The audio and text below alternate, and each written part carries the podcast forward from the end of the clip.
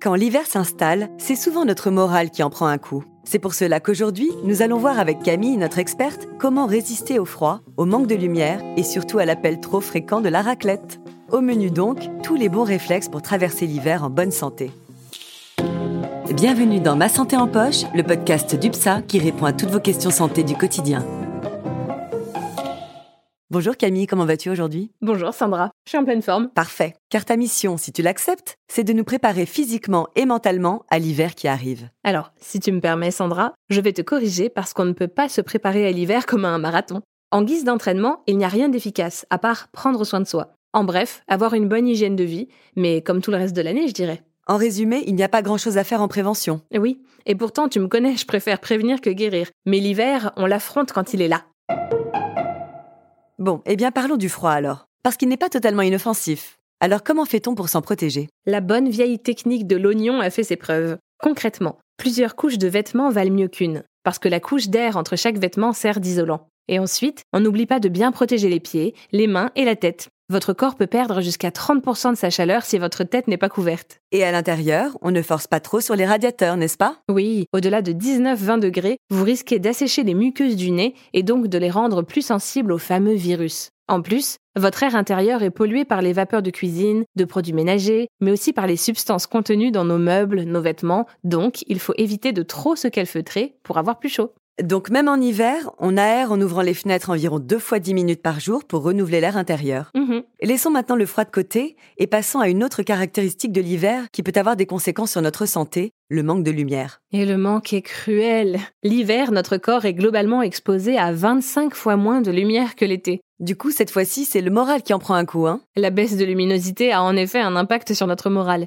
mais aussi sur notre santé. Elle peut être responsable d'une dépression dite saisonnière, comme nous l'avions évoqué dans notre épisode sur la fatigue saisonnière. Mais la baisse de luminosité peut également provoquer une carence en vitamine D, cette vitamine qui contribue à la bonne santé de nos os et de notre système immunitaire. C'est donc tout notre organisme qui peut être fragilisé lorsque l'on manque de lumière. Donc déjà, il faut essayer de s'exposer au maximum à la lumière du jour. Il y en a un peu quand même, hein. On peut également intégrer à ses repas des aliments riches en vitamine D, comme les poissons gras. Mais bien sûr, il faut avant tout en parler avec son médecin qui saura vous conseiller une solution adaptée à vos besoins. Euh, moi, le coup de blues de l'hiver, j'ai tendance à le traiter à coups de carré de chocolat. Rien de dramatique en soi, à condition de ne pas en abuser, évidemment. En plus, ton petit penchant pour le chocolat me donne une occasion d'aborder un autre point important pour faire face à l'hiver, notre alimentation. Bah, moi, je suis une adepte des soupes. Bien ou pas ? Oui, la soupe, parfait.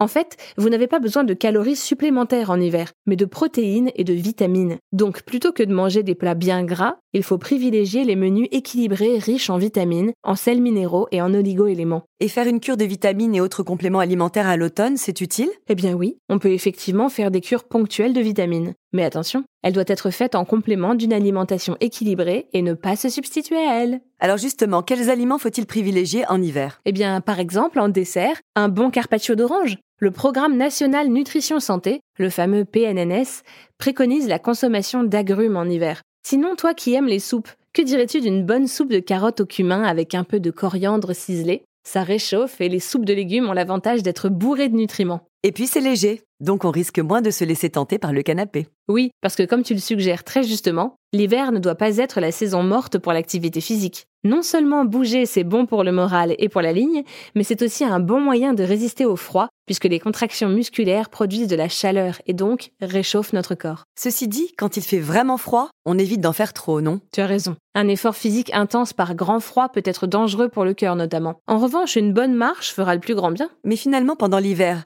qu'est-ce qui fait que notre organisme est plus fragile ? Bonne question. Et les principaux coupables sont les virus, comme la grippe ou encore la gastro-entérite, qui circulent beaucoup en hiver. Bon, contre eux, je crois que nous connaissons la méthode. Eh oui, nous en avons beaucoup entendu parler ces derniers mois et avons déjà réalisé un podcast sur le sujet. Ce sont les fameux gestes barrières. Donc si je résume, pour se préparer à l'hiver, il faut avant tout adopter une bonne hygiène de vie, faire le plein de lumière et de vitamines et appliquer les gestes barrières pour limiter la transmission des virus. Mmh. C'est bien noté. Merci Camille pour tous ces conseils. De rien Sandra. Et en attendant, porte-toi bien. Merci encore de nous avoir écoutés. N'hésitez pas à partager notre podcast et à le noter sur les applications. Et à bientôt pour un nouvel épisode de Ma Santé en Poche. Ah, U P S A.